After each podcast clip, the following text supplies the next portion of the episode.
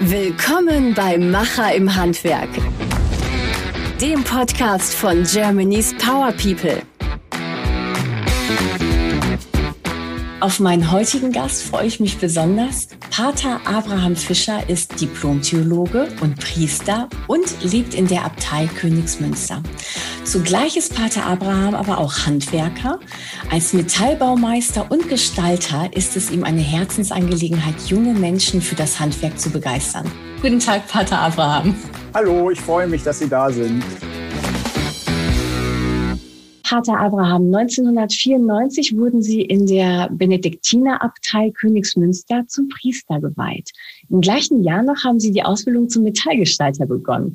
Was waren Ihre Beweggründe, neben der theologischen eine doch recht handfeste Ausbildung zu absolvieren? Ich sage es immer so, dass ich ja im Grunde auf dem zweiten Bildungsweg noch was Richtiges geworden bin, nachdem ich mein Studium in Theologie abgeschlossen hatte mit dem Diplom und anschließend zum Priester geweiht war, also die kirchliche Beauftragung für den Dienst an den Menschen anzunehmen, äh, braucht man im Kloster noch eine Arbeit für den Alltag.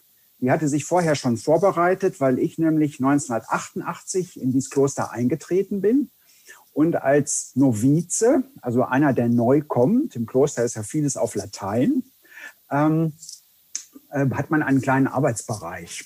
Und da gab es einen niedlichen Zufall. Ich wollte auf keinen Fall in den Garten. Da hatten wir nämlich zu Hause in meiner äh, Familie ganz viel von und da bin ich ein bisschen vorgeschädigt und habe gesagt, du nimmst Schmiede, dann kommst du nicht in den Garten. Und so bin ich quasi per Zufall in der Schmiede gelandet und habe viel Freude an dem Bereich gefunden. Und dann kam die Aufgabe, mein halbfertiges Theologiestudium zu Ende zu machen. Das habe ich dann getan. Habe aber in den Semesterferien sozusagen immer wieder in der Schmiede mitgearbeitet. Und dann war eigentlich klar, wir waren damals zu zweit. Der Bruder Henrik hatte gerade seinen Meister fertig gemacht und ich war dann sein erster Auszubildender. Also es hat sie immer wieder in die Schmiede äh, gezogen. Es ist eine richtige Herzensangelegenheit. Was, was genau schätzen Sie so sehr an dieser Arbeit? Die Schmiede sind ein archaisches Handwerk. Das merken Sie, wenn wir Schauschmieden, da stehen ganz viele Leute drumherum. Das ist immer total aufregend. Wenn da ein Elektriker irgendwas verkabeln würde, wäre das auch interessant. Aber die Schmiede, das ist so eine andere Qualität. Immerhin setzen wir alle vier Elemente in Bewegung, um unser Material in den Griff zu bekommen. Also wir brauchen das Feuer, das ist klar. Äh, wir brauchen die Erde, sprich die Kohle und das Erz und das Eisen. Wir brauchen die Luft, um das Feuer heiß zu machen und das Wasser zum Härten. Mhm. Und deshalb äh, ist es eigentlich ein ganz archaischer Beruf und gleichzeitig ein ganz zarter und ein ganz filigraner Beruf. Denn wer meint, äh, der Schmied müsste hier Power haben und hier kein Grips, das geht nicht, sondern es ist eigentlich muss man das Material spüren und mhm. fühlen. Äh, dann wird man überhaupt erst ein guter Handwerker und auch ein guter Schmied. Sehe ich genauso als Handwerkerin. also man muss, man muss seine Objekte, seine Projekte äh, äh, spüren, sowohl haptisch als auch seelisch. Und dann wird daraus auch was ganz Wunderbares. Und manchmal möchte man seine Arbeit gar nicht abgeben, weil die ein so wie ein Baby ans Herz gewachsen ist. Das ist richtig. Das ist, äh, ist es ja auch. Äh, also ich bin ja jetzt zölibatär. Das heißt, ich lebe nicht in einer Beziehung und ich habe auch keine, werde auch keine Kinder haben und habe keine. Äh, und deshalb ist das für mich ein, ein Teil meiner äh, Fruchtbarkeit geht in diese Arbeit. Mhm. Und das braucht es auch. Sie fertigen ja mit den Mitarbeitern zusammen religiöse Kunsthandwerke. Ich habe aber auch gelesen, dass Sie Schmuckunikate herstellen. Also was genau ähm, entsteht da in der Schmiede? Wir haben uns, äh, beziehungsweise sind wir eigentlich ständig bei, wie jeder Betrieb weiterentwickelt. Das heißt, wir haben angefangen, normal zu schweißen und zu bauen. Erstmal als äh, Schlosserhandwerk, dann als Schmiedehandwerk und dann haben wir uns auch die technischen Möglichkeiten unseres Berufs zunutze gemacht, haben äh, Lasergeschichten gemacht, haben uns CAD-mäßig aufgerüstet, damit wir das selbst entwerfen und zeichnen können. Dann haben wir Wasserstrahl schneiden, äh, also immer weiter ins Moderne gegangen. Und dann haben wir irgendwann gesagt, schön, können wir, macht Spaß, gehört auch zu unseren festen Tools, die wir regelmäßig nutzen. Äh, jetzt gehen wir mal wieder ganz zurück ans, ans eigentliche Handwerk und sind dann auf die Technik des Damaszenerstahls gekommen. Das heißt, das ist im Moment ja äh, ein Material, was die Menschen sehr anspricht, hm. äh, weil wir in unserer schnelllebigen Zeit natürlich sowas wie Halt suchen. Und dann gehen wir gerne zurück ins Archaische, ins Alte. Äh, und äh, ja, zu einem Kloster passt es jetzt nicht wirklich, äh, Schlachtermesser zu machen. Deswegen haben wir einmal die Hauptform ausprobiert. Wir haben drei große Schwerter geschmiedet. Das sind Schauschwerter. Für eine richtige Schwertkunst müsste man da noch ein bisschen dran üben und haben dann gesagt, wir machen aus dem Material etwas, was die Menschen auch wirklich brauchen können. Und deshalb sind wir auf Schmuck gekommen. Äh, das ist eine Armspange, das ist eine Gürtelschließe, das ist ein Fingerring, das ist ein äh, Kreuzanhänger aus Damaszenerstahl. Also man sieht richtig schön die Schichtung des Materials. Das wird innen mit Edelmetallen ausgelegt, damit man zum Beispiel beim äh, Fingerring keine Rostspuren an den, an den Fingern hat. Und wir haben uns dann noch weiterentwickelt und haben etwas ganz exotisch gemacht, exotisches gemacht. Wir haben eine Sternschnuppe gekauft, also einen Meteorit aus reinem Eisen. Und der kommt zu 50 Prozent in unsere Ringe. Oh, Wahnsinn. Wenn Sie also einen Fingerring bei uns mit dieser Qualität bestellen, haben Sie ein Stück Himmel am Finger. Also Sie sind auch irgendwie Marketingleiter, kann das sein?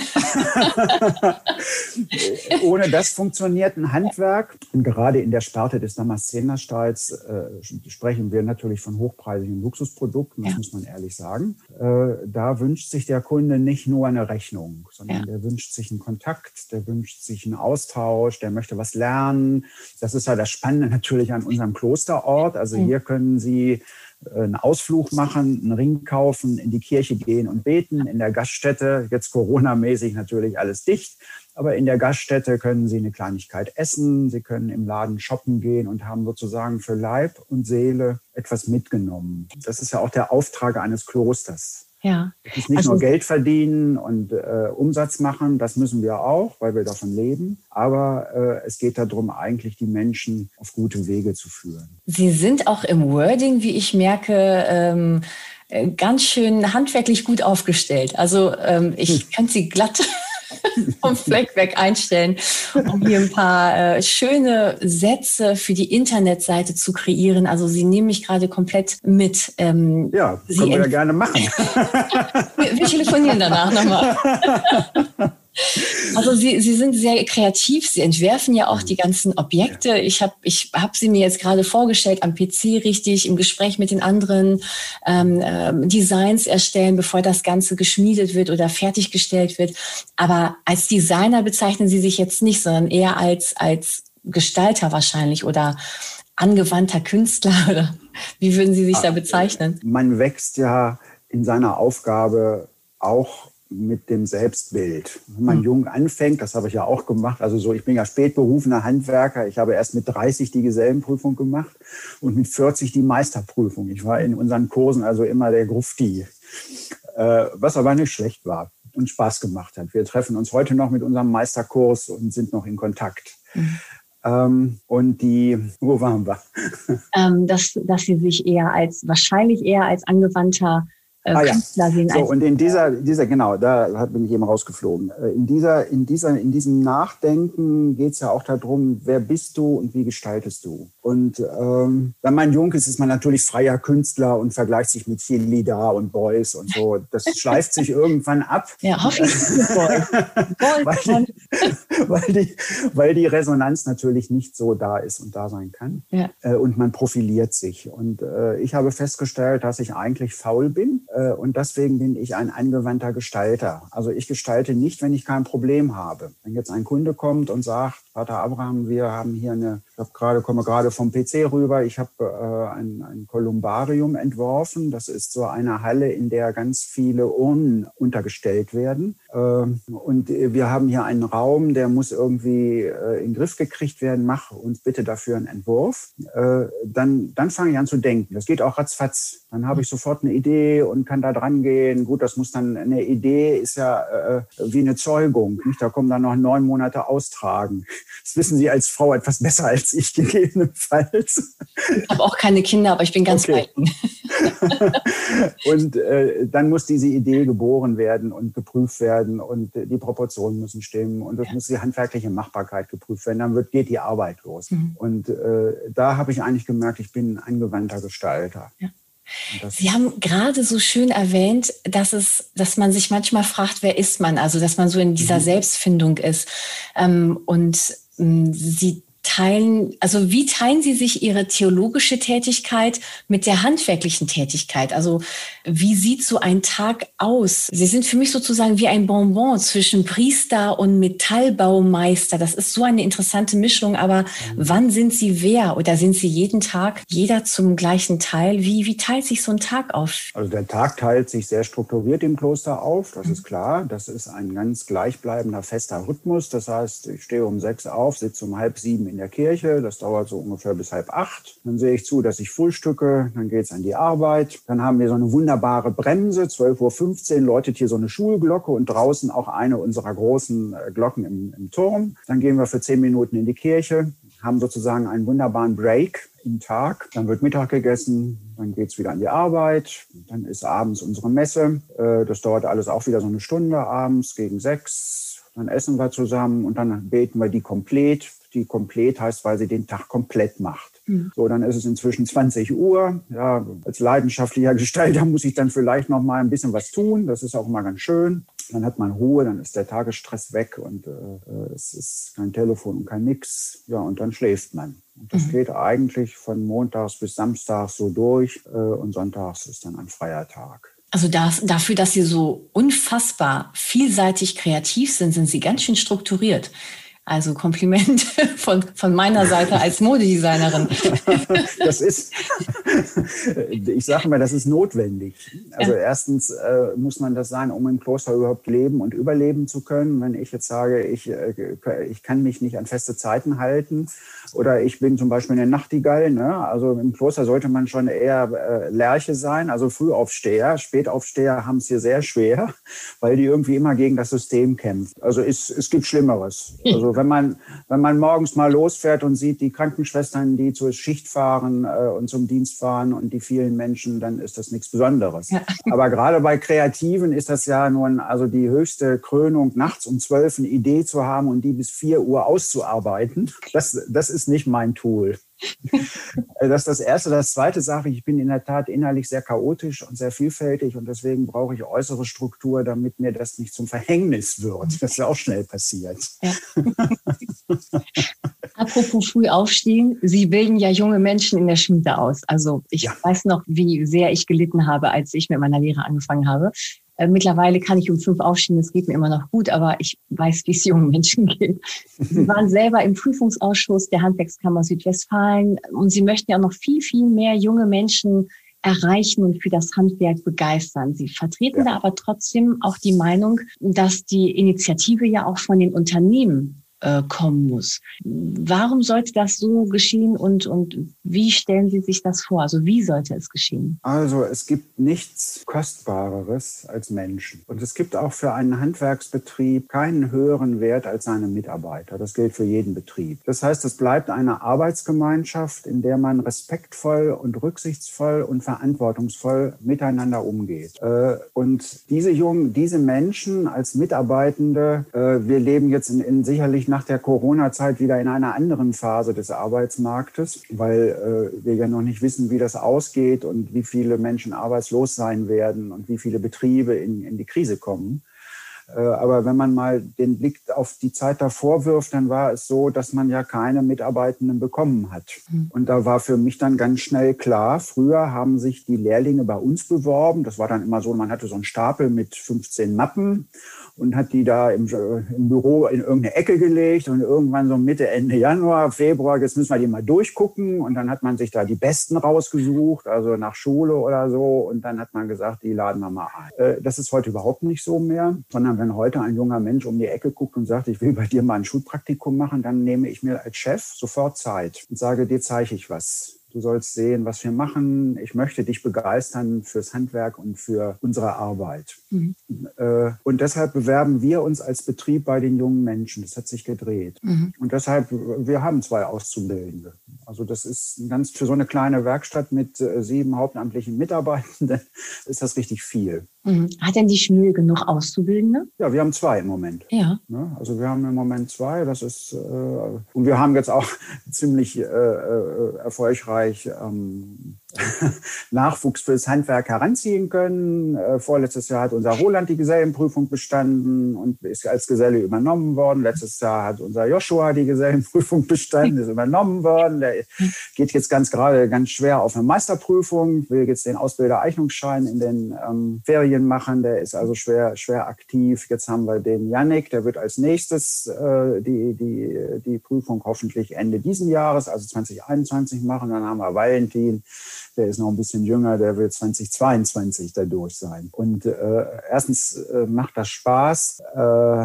in einer Werkstatt junge Menschen zu haben, äh, weil dann eine ganz andere, ein ganz anderes Feeling da drin ist. Mhm. Äh, und äh, es gibt für mich die feste These, wir brauchen den Praktikanten, der staunt. Wir brauchen den Lehrling, der auch mal lazy ist und auch mal dumme Fragen stellt und Witzchen macht und auch mal ausbricht, weil der uns aufrüttelt wir brauchen den Gesellen, der kontinuierlich die Arbeit fertig macht und der den äh, Produktionsprozess eigentlich stützt und der die Herstellung in der Hand hat. Wir brauchen den Meister, der die Werkstatt organisiert und nicht weiß, was er zuerst und zuletzt machen soll, weil er ja alles machen muss. Und wir brauchen, wenn wir Glück haben, einen Mentor, der in, in Ruhe dahinter steht und sagt, ja, komm, äh, mach langsam und guck mal dahin und äh, guck mal auf das Gesamt. Und wenn das da ist, haben wir im Grunde eine biografische Werkstattfamilie, wie ich das ganz gerne nenne, äh, die sich gegenseitig ergänzt. Und dann kann ich den älteren Gesellen auch sagen, du musst nicht mehr mit auf eine Baustelle und schleppen. Das können die Jungen machen. Steh du uns mit deiner Erfahrung und mit deinem Können zur Seite. Und, äh, und das macht einfach Spaß. Ja, ich, ich merke, Sie sind ein sehr zufriedener Mensch. Auch als Sie gerade von Ihren Azubis gesprochen haben, kam da sehr viel Glück und Zufriedenheit und auch ein bisschen Stolz. Ja, natürlich, natürlich. ja. Joshua ist, was ist er da, vierter, vierter Landessieger geworden da und Kammersieger. Also ist man doch als Chef auch stolz, ja. wenn, wenn, die Jungs da irgendwie mitziehen oder äh, die bauen sich auch gerne am Wochenende mal was, dann kommt man da hin und äh, in die Werkstatt und äh, sieht da, was sie sich ausgedacht haben und finde ich einfach schön. Mhm. Aber dann merkt man ja auch, dass wenn man solche äh, Azubis hat, dass die in dem Beruf halt eben auch ihre Berufung gefunden haben. Also wenn die auch am Wochenende kommen und da was machen, anstatt zu sagen, nee, komm, das Wochenende ist zum Schlafen da oder ich will eher chillen und Playstation spielen oder was auch immer. Äh, wenn man merkt, dass sie drin aufgehen, dann hat man eigentlich sein Soll erreicht als Ausbilder. Dann weiß man, man hat denen einen Weg geebnet und die haben ihre Berufung gefunden in dem, in dem, was sie jetzt tun. Richtig, also haben die auch. Hm. Äh, und das ist auch eine Berufung. Ich als Kirchenmann kann ja von Berufung sprechen. Wenn Sie jetzt als Weltliche davon anfangen, äh, wird das eher mal als schräg angesehen. Hm. Ich, ich darf naja, das. Also auch für wirklich, uns, ja. Auch für uns Weltliche ist äh, die Erfüllung im Beruf etwas Herzerfüllendes und das ja. ist gleichzusetzen mit ihrer Berufung. Genau, also ich glaub, genau, das hätte ich jetzt in dem. Sie nehmen es mir aus dem Mund. es ist einfach so, dass die, ähm, es geht um Selbstwerdung. Und das ist ja das Schöne, was man, wenn man junge Menschen begleitet, erleben darf, äh, dass die wachsen und gedeihen. Mhm. Dass die äh, sich entwickeln. Das sehen Sie beim Schmied eigentlich ganz schön. Äh, wenn die kommen, sind das Jüngelchens. Äh, und wenn sie die Prüfung machen, sind es Männer. Also es ist, beim Schmieden baut sich auch der Körper auf. Man kann die Arbeit, also es hat nichts, das müssen nicht unbedingt so äh, zweimal zwei Meter Pakete sein. Aber äh, man merkt das ganz deutlich durch die Arbeit. Das habe ich auch bei mir gespürt, als ich noch, ich bin natürlich jetzt Chef und darf nicht mehr arbeiten, ne, weil äh, die schicken mich immer weg. Ich könnte es nicht mehr, was auch richtig ist. Wenn man okay. ewig nicht geschweißt hat, äh, soll man das nie machen. Das gilt bei uns in der Werkstatt. Deswegen kommt auch im Fernsehen, ich würde mich nie an einen Amboss stellen und so tun, als würde ich schmieden, weil ich bin da raus. Das machen meine Mitarbeiter. Ich weiß, wie es werden soll. Ich weiß auch, was sie für Fehler machen, aber die Praxis habe ich nicht mehr. Mhm. Und äh, mit dieser Praxis baut sich auch der Körper auf. Als ich noch in der Schmiede war, das war ganz lustig, äh,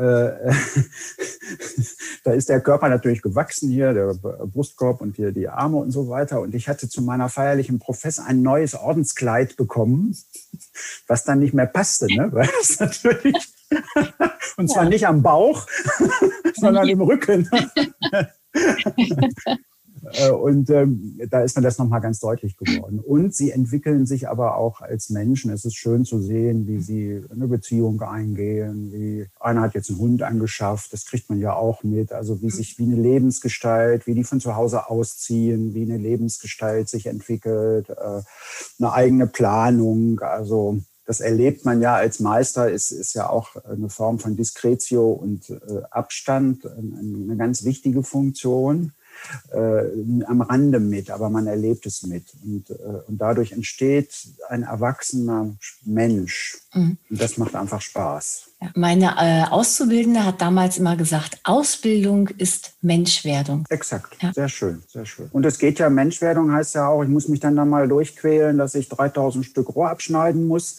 Menschwerdung ist ja nicht nur dies Helle und Lichte, so, sondern eine Blume braucht ganz schön lange Knospe, mhm. bis die Blüte aufgeht. Ja. Äh, und das, das gilt es ja auch, Menschen beizubringen und sie zwischendurch zu motivieren und zu ermutigen. Äh, das sind ja eigentlich die spannenden äh, die spannenden Themen, die wir, die wir brauchen. Und das hm. ist dann nicht nur, dass die ihre Arbeit ordentlich machen, sondern das ist auch, damit die ihr Leben neu verstehen. Das ist noch meine Aufgabe als, als Geistlicher. Das heißt ja nicht, dass ich die jetzt da frage, ob sie in der Kirche waren, sondern das hm. heißt, dass ich ihnen vorlebe, was erfülltes Leben ist und was auch begrenztes Leben ist und was endliches Leben ist. Wir machen in der Schmiede auch viel Grabgestaltung. Mhm. Das heißt, äh, meine Mitarbeiter werden darauf vorbereitet, dass wir äh, die sehen den Kunden, das ist ja bei uns das Schöne, das ist überhaupt im Handwerk das Schöne, dass alle alles irgendwie mitbekommen. Das heißt, die sehen, wie ich mit jemandem im Büro sitze und die kommt so ein Stifter voller Elan rein. Ich habe nichts mehr, ich brauche neue Arbeit. Und dann mache ich so, äh, so und sage wieder raus weil gerade jemand weint im Büro. Ja, genau. Weil eine Mutter ihr Kind beerdigt hat und mit mir über ein Grabzeichen spricht. Mhm. Äh, so, und dann äh, wird das entworfen, wird hergestellt und dann kommt es auch zu, zur Montage, die wir gerne mit den Angehörigen machen. Dann weiß man genau, wo es hingeht. Und da werden meine Mitarbeiter, auch die Jüngeren, darauf vorbereitet. Natürlich, da, dass ich im Auto vorher sage, also hör zu, das ist jetzt ganz anstrengend. Du hast gesehen, das Kind war sechs Jahre alt. Äh, die, die Mutter wird total traurig sein. Du musst damit rechnen, dass die jetzt in Tränen ausbricht. Mhm. Ja, äh, und, äh, und deshalb bitte ordentlich angezogen, also nicht da irgendwie mit so einer Hose auf halb acht oder was, da geht's mit los. Mhm. Äh, und ähm, aber auch mit einer Sensibilität und Zurückhaltung und mit einer Ehrfurcht gegen, gegenüber diesen Menschen. Äh, und das ist ja fast sehr sorgliche Ausbildung, was dann passiert. Ja, ja. was wie ein duales.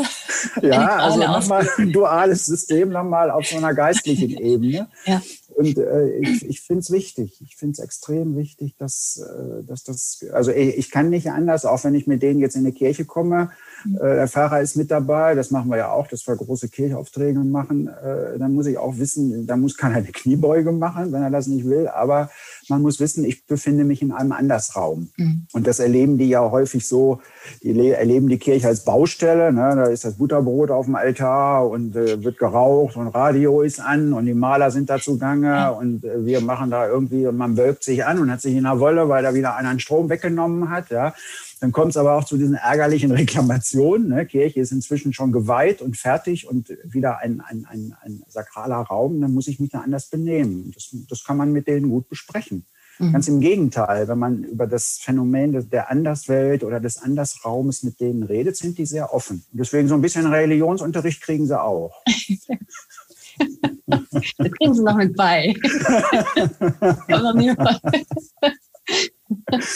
Aber finden Sie nicht auch, dass wenn Sie äh, mit neuen Azubis sprechen, dass ihnen halt so ein bisschen auch die Sensibilität fehlt für, für Kunden oder die Sensibilität für den Kundenauftrag, weil das ähm, höre ich immer wieder, dass äh, je jünger die Bewerber sind, dass denen ganz viel von Grund auf beigebracht werden muss. Das, was sie eigentlich tun, dass man Respekt zeigt, dass man den Azubis auch sagt, was Wertschätzung bedeutet gegenüber der Situation, gegenüber einem Raum, gegenüber einer Mutter, die gerade ihr Kind verloren hat. Merken Sie, dass es da immer weniger wird mit der Wertschätzung oder mit der inkludierten Religiosität? Also, Vielleicht sind Ihre du bist einfach mal goldig. sowieso, sowieso. Nein, ich, äh, ich teile nicht den Kulturpessimismus vieler Handwerker. Mhm. Also früher war alles besser. Die Jugend von heute genau. taucht nichts mehr. Also das sind ja so, so Paradigmen, die sich aber in unserem Hirn festgesetzt haben. Ich habe versucht, es äh, freundlich zu äh, umspielen, aber es ist genau das, was ich gerade sagen was Sie gesagt haben. Äh, nun sind Handwerker konservative, äh, wertgetreue Menschen. Äh, das ist natürlich so eine Haltung durchaus da dahin kommen kann. Ich glaube das alles nicht. Mhm, schön. Äh, und ich, äh, ich möchte niemals meine Hoffnung und mein Vertrauen auf den Menschen verlieren. Das kann schon mal passieren zwischendurch. Das, das passiert uns dass, dass man, dass man in Wut ausbricht oder dass irgendwie ähm, man dem auch nicht gerecht wird. Aber erstmal ist es ein Mensch äh, und das ist, das ist natürlich für Handwerker. Handwerker reden ja nicht. Es ist eine spezielle, eine spezielle, äh, ich weiß es nicht, also ich rede jetzt von Metaller, Tischler, Maurer und so weiter. Also von diesen, also ich weiß jetzt nicht, wie das in Ihrem äh, Gut, Modedesigner reden sehr viel, aber äh, Handwerker, Handwerker an sich haben ihre eigene Sprache. Ja, ne, die haben diesen, diesen Plural des Handwerks. Was macht er denn da gerade? Also da gibt's so, so, so, so also die haben eine spezielle Sprache. Ja. Und Handwerker reden nicht, die machen. Das ist auch einer der ja. Werbeslogans der Handwerkskammer, der bei uns häufig zitiert wird. Ja, wir sind einer, Macher.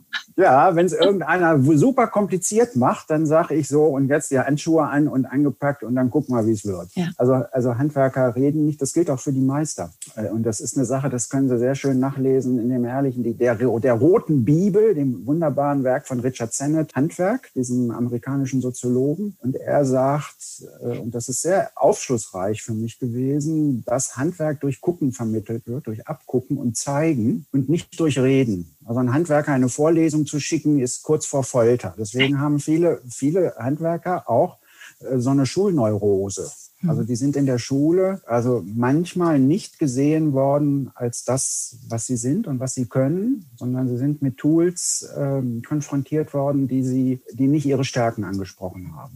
Ja, das, und das ist das äh, äh, und das ist äh, ich weiß, dass Schule sich unendlich müht, allen gerecht zu werden. Das ist gar keine Kritik an der Schule, aber das System ist einfach so, dass es tatsächlich darum geht, über das Hören Dinge beizubringen, nicht, nicht über das Gucken. Mhm. Und deshalb haben Handwerker immer so eine, ja, so eine Sprachfaulheit. Das erkläre ich unseren Jungs immer vor der Prüfung, ja, dass ich sage, also wenn du da jetzt stehst und guckst, ja, und guckst nochmal. Dann wird dir das nicht ausgelegt, das ist ein tiefsinniger, nachdenklicher junger Mann, sondern das ist jemand, der keine Ahnung hat. Der Denker. Ja, so. Also, du musst alles sagen, was du weißt. Mhm. Und solange du das tust, kommt keiner auf die Idee, dir eine Frage zu stellen nach dem, was du nicht weißt. äh, also, und das muss man mit denen, das ist manchmal, das geht sofort klack und sagen, hast du recht. Mhm. Du musst darstellen, dass du jemand bist, dass du deine Sache vertrittst. Die müssen ja dann in der Schmiedekunst da so einen kleinen, äh, äh, äh, eine kleine Rede zu ihrem Gesellenstück halten. Und äh, und, und das kann man, äh, und das muss man denen sagen. Du musst jetzt was, du musst jetzt reden. Mhm. Das ist nicht selbstverständlich für einen Handwerker.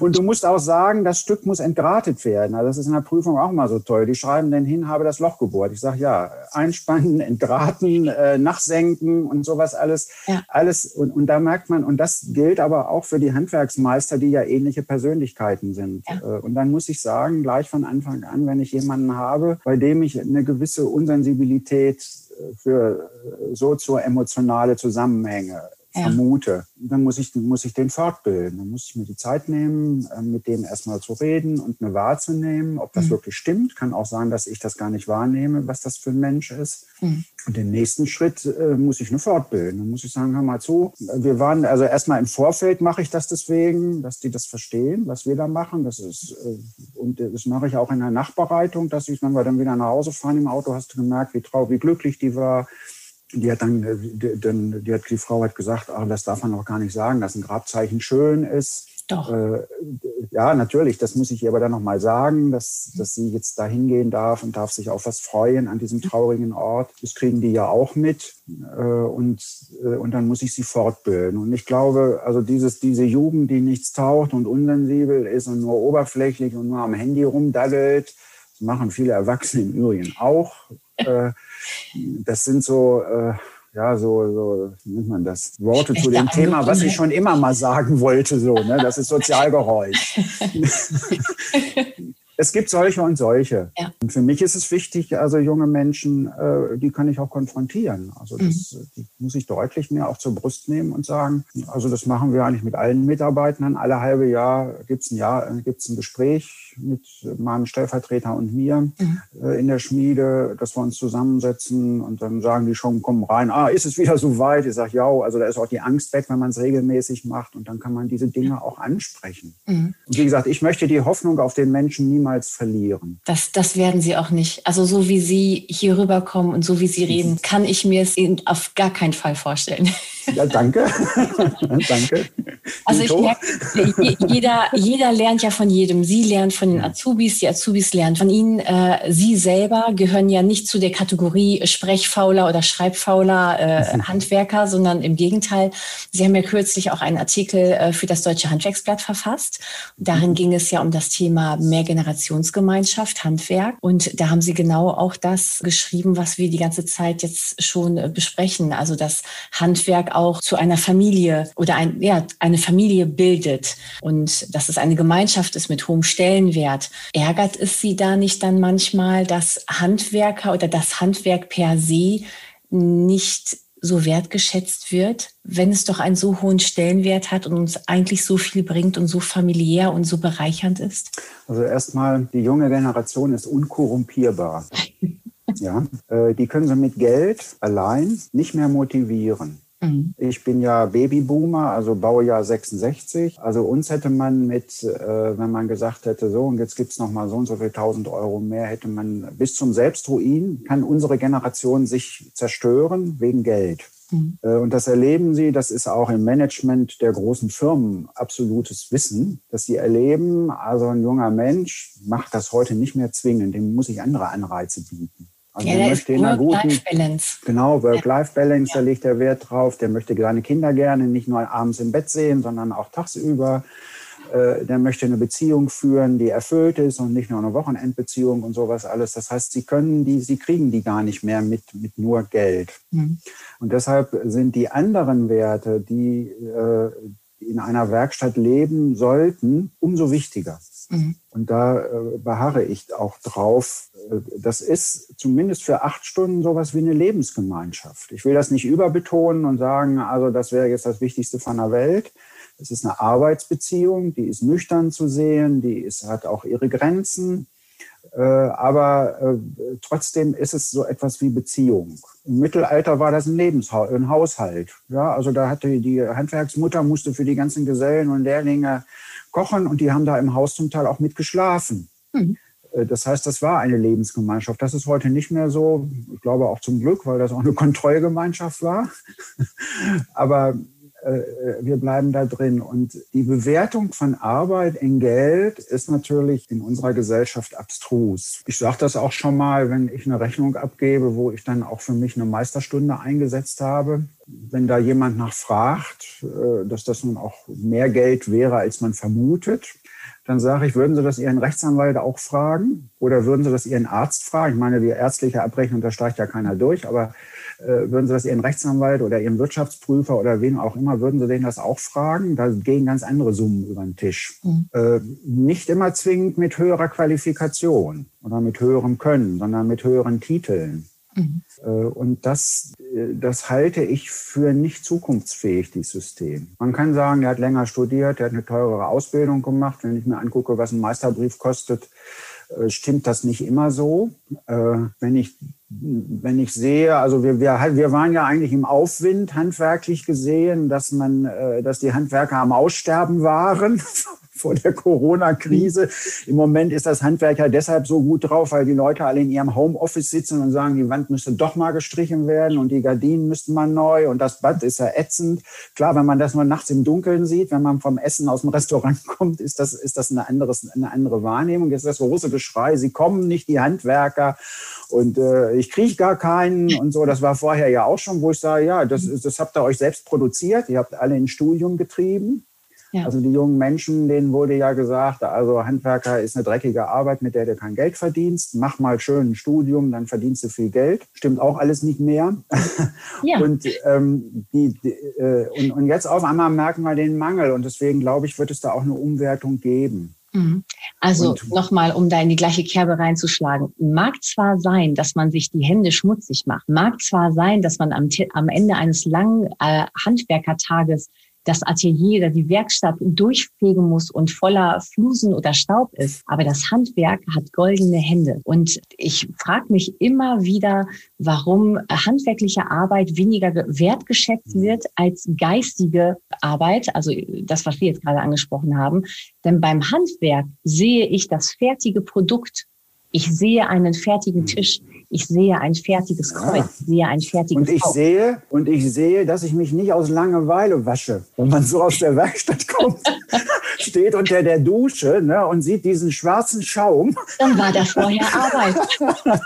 genau. und, und, sieht den Dreck, das kann man ja auch als Meditationsübung machen, dass ja. man den Dach dann in den Ausguss fließen liest. Also weil man hat ja auch mal Mist gebaut. Äh, dann sieht man, dass das kein Waschen ist aus Langeweile oder aus Gewohnheit, sondern das war nötig nötig. Ja, genau. Man ist müde, körperlich und geistig müde, weil man etwas getan hat. Äh, das ist ein tolles Gefühl. Da können uns viele drum beneiden, uns auch viele drum. Es gibt ja, ja, immer mal wieder auch Menschen, die nachdenklich sind und die sagen, also da beneide ich dich drum. Du siehst, was du gemacht hast. Du bist zu Recht müde. Also äh, geistige Tätigkeiten ist das eine. Wenn ich jetzt sage, pädagogische zum Beispiel, die sehen sehr wenig die Früchte von, von den Menschen, äh, die sie fortbilden insofern ist das schon, Handwerk ist da wirklich toll. Ja, das der heilige Benedikt, das ist ja unser Ordensgründer, der spricht übrigens auch im Geistlichen von einer Werkstatt. Das ist ganz spannend, dass er ähm, die geistliche Tugend äh, also als Handwerk versteht, mit mhm. Üben und Wiederholen. Und, äh, und da gibt es ein ganzes Kapitel, mit den Werkzeugen der geistlichen Kunst. Ne? Und dann spricht er am Schluss auch, das tun wir jetzt in den Werkzeugkasten und dann gehen wir in die Werkstatt, was das Kloster ist, um diese Werkzeuge zu üben und anzuwenden. Ja. Ne? Also nicht äh, den, äh, was ist, nicht dem Zorn verfallen, den Nächsten lieben. Äh, äh, äh, gibt's also es ist ein ganzes so eine Latte von von Text, immer nur so kurze, wie ein Handwerker auch ist, so kurze Sätze nur, also gar gar keine großen äh, äh Beschreibungen. Sie sind ein Mann des Wortes. Ja, ich bin Theologe. Ich denke darüber nach, wie man über Gott sprechen könnte. Ja, Sie, also um Sie, setz, Sie, setzen sich ja mit diesen theologischen Fragen äh, auf der Zeit auseinander. Und ich finde das so schön, dass Sie das gerade erwähnt haben, dass alles, was wir tun, das sind ja Werkzeuge. Auch mhm. Geduld ist ein Werkzeug. Achtsamkeit ist ein Werkzeug, damit wir alle miteinander arbeiten, leben können, etwas entstehen lassen können. Ähm, wie sehen Sie das Handwerk in den nächsten, ich sage jetzt mal 20 Jahren? Wie sehen Sie da ähm, die weitere Entstehung oder unser Handwerk an sich? Spannende Frage, habe ich noch nicht ja. drüber nachgedacht. Dafür bin ich da. ja, daran erkennt man einen guten Journalisten, dass er Fragen stellt, die aus dem Gegenüber etwas herauskitzeln, was er selbst noch nicht wusste. Also erstens, Handwerk wird niemals überflüssig sein, weil wir in Materie leben mhm. und Materie brauchen mhm. und Materie immer wieder gestalten. Ja. Äh, das Handwerk, und das hat es in der letzten Zeit ja schon auch verloren, hat dieses knechtische ver ver verloren. Es wird durchaus mehr zu einer Spezialistenarbeit. Mhm. Äh, wenn ich mir überlege, dass die vor 70 Jahren noch mit dem Kreuzschlag, mit zwei Mann mit dem Vorschlaghammer am Amboss gestanden haben und dann haben die, unsere Kids haben das jetzt mal geübt, unsere Lehrlinge, weil die das natürlich äh, total prickelnd fanden. Also muss man so anschlagen, tick, tick. Und dann müssen die immer gegenseitig einer so mit zwei Hämmern auf das gleiche Werkstück schlagen. Es ist sehr viele Koordination, äh, Körperkoordination, das ist eine ganz spannende Übung eigentlich. Ne? Aber wenn man sich vorstellt, das haben Leute früher bei der Eisenbahnschmiederei äh, acht Stunden am Tag gemacht. Dann bin ich froh, dass wir einen Lufthammer, Baujahr 1966 aus äh, 56 aus Karl-Marx-Stadt haben. also der diese Hammerarbeit erledigt. Mhm. Äh, oder wenn ich sage, ich habe meinen ersten Leuchter noch vor 30 Jahren mit der Flex ausgeschnitten und anschließend mit der Pfeile die Grundplatte. Es war eine Zehner äh, Materialstärke aus Stahl, rund gefeilt. Das musste ich so als, als Übung machen. Äh, das lassen wir heute lasern, sowas. Ne? Äh, das heißt, dies knechtische, äh, wahnsinnig anstrengende, serielle, das ist auch im Handwerk eigentlich so, dass es dafür Maschinen gibt, dass es dafür Technologie gibt. Und deshalb gibt es, aber es gibt dazwischen so eine Lücke, die immer noch Körperkraft, Einsatz und vor allen Dingen Willen. Braucht. Also ich kann Material nicht in die Form bringen, wenn ich das nicht wirklich will. Und das ist ein ganz wesentlicher Punkt, äh, den, den man lernen muss. Und da drin wird sich Handwerk immer wieder entfalten. Das ist ein Aspekt. Der zweite Aspekt, Handwerk entfaltet sich immer in Individualität. Das ist eines der großen Stichworte unserer Zeit. Also ja, das, was alle haben, das wollen wir ja nicht. Wir wollen was Besonderes haben. Und zum Beson das Besondere wird nur das Besondere, wenn es den Fehler hat. Wir haben hier, ich habe ein tolles Projekt hier in der Abtei führen dürfen, nämlich das Fundraising, die Organisation und die Planung einer neuen Orgel. Wir haben den Prospekt natürlich in der Schmiede selber gebaut, also die Zierstücke, aber die eigentliche Orgel hat natürlich eine Firma gebaut. Und wir haben vorher mit einer elektrischen Orgel leben müssen, acht Jahre, weil wir betteln mussten und sparen mussten, um das Geld zu kriegen. Und diese Orgel war immer perfekt. Die verstimmte nichts, hat nichts geklappert, da war nichts, aber sie war auch tot. Und als wir dann die richtige hatten, die ist natürlich auch perfekt, das ist ein super Teil des Handwerks. Äh, aber jetzt hört man, wie Tasten schlagen. Äh, man hört auch, dass die sich natürlich ein bisschen verstimmt, wenn die Heizung unterschiedlich ist. Und das ist Individualität und Lebendigkeit in einem Werkstück. Und das das kann ich bei industrieller Serienfertigung, die ja fast perfekt sein muss, ähm, nicht kriegen. Und äh, wir werden sicherlich immer mehr in industrielle Zusammenhänge gehen und in andere Zusammenhänge. Aber es wird immer diese Nische geben, wo die Industrie es nicht mehr kann, weil es vor Ort gemacht werden muss und wo die Industrie es nicht kann, weil es tot wird. Kein Mensch braucht eine Gürtelschließe aus Damaszenerstahl mit Meteoriteisen. Keiner. Aber die Menschen suchen danach, weil es ein Zeichen von Individualität Qualität, ein Zeichen des Besonderen, ein Zeichen des Unterscheidenden ist. Und da ist gerade für das Handwerk an der Schwelle zur Kreativität ein ganz großer Bereich. Gilt für die Tisch, das gilt auch für einen Straßenbauer der muss raus und muss hier bei diesem Scheißwetter jetzt da, da, draußen auf der Straße stehen. Es gibt immer noch Bereiche, die mit der Hand oder mit Hilfe von Maschinen gemacht werden müssen. Und äh, das, deswegen hat, wird das Handwerk immer Zukunft haben. Ja, und äh, es, es gibt, also das fängt ja auch an bei unser Konditor, wenn der da so eine Torte verziert, so eine richtige handgemachte, die richtig, richtig schön ist für die Hochzeit oder was das ist dann Handarbeit und da, da fließt noch was anderes mit ein. Mhm. Ich hätte gesagt, sowas wie ein Spirit. Ja. Das, das Handwerk ist natürlich so materiell verankert, dass die sich nicht trauen, das mal zu sagen. Doch, aber hiermit sei es gesagt. ja, also äh, Handwerk hat Geist. Ja. Und muss Geist haben. Also ich, ich bewundere das, äh, wenn ich auf der Baustelle bin mit meinen Mitarbeitern und habe mir vorher schon Gedanken gemacht, warum diese verbogene Stange mit musste. Mhm. Das kriege ich alles gar nicht mehr so mit, ne? weil äh, das nicht mein Bereich ist. Und dann, dann kommt es zu dem entscheidenden Punkt, dass irgendeine große Gittersicherung eingehängt wird und dann kommt diese Stange zum Tragen, weil das der perfekte Hebel ist, um das schwere Element in die Scharniere zu hieven oder nochmal gerade zu biegen oder sowas. Ne? Ja. Und deswegen finde ich diese handwerkliche Qualität so eines richtigen Könners aus der Werkstatt, das ist toll. Ja. Wie die sich zu helfen wissen, also wie man, wie man das anpackt, äh, wie man es aufbaut, dass es nicht zusammenfällt. Das ist toll, ist das. Und das wird natürlich natürlich nicht wertgeschätzt. Ja, und das, äh, das sind ganz kreative, ganz findige, pfiffige. Wir hatten immer einen, der hatte, der hat mit einem Zollstock gerechnet. Der war in Mathe nicht so gut. Der hat sich das da dran gehalten, dreimal nach vorne geschoben und wusste, das geht. Aber ja, aber das ist einfach, das ist einfach ganz toll. Der weiß sich zu helfen. Deswegen, der kommt an. Der mit dem Taschenrechner nicht, wenn er den nicht mit hat. Pater Abraham, ich finde, das sind ganz wunderbare Schlussworte und ich überlege auch, ob wir die Podcast-Folge nicht auch so nennen sollten. Handwerk mit Spirit. Gerne. ich habe durch Sie heute mal wieder die Bestätigung bekommen, dass ähm, Handwerk glücklich und zufrieden macht. Ganz bestimmt. Und ähm, ich wünsche Ihnen auch weiterhin von, von ganzem Herzen viel Spiritualität, Glück, Zufriedenheit im Herzen und dass Sie weiterhin viele, viele kreative Projekte ausleben können. Vielen Dank, dass Sie heute dabei waren. Danke gleichfalls, hat Spaß gemacht. Danke auch. Tschüss. Tschüss. Das war Macher im Handwerk, der Podcast von Germany's Power People.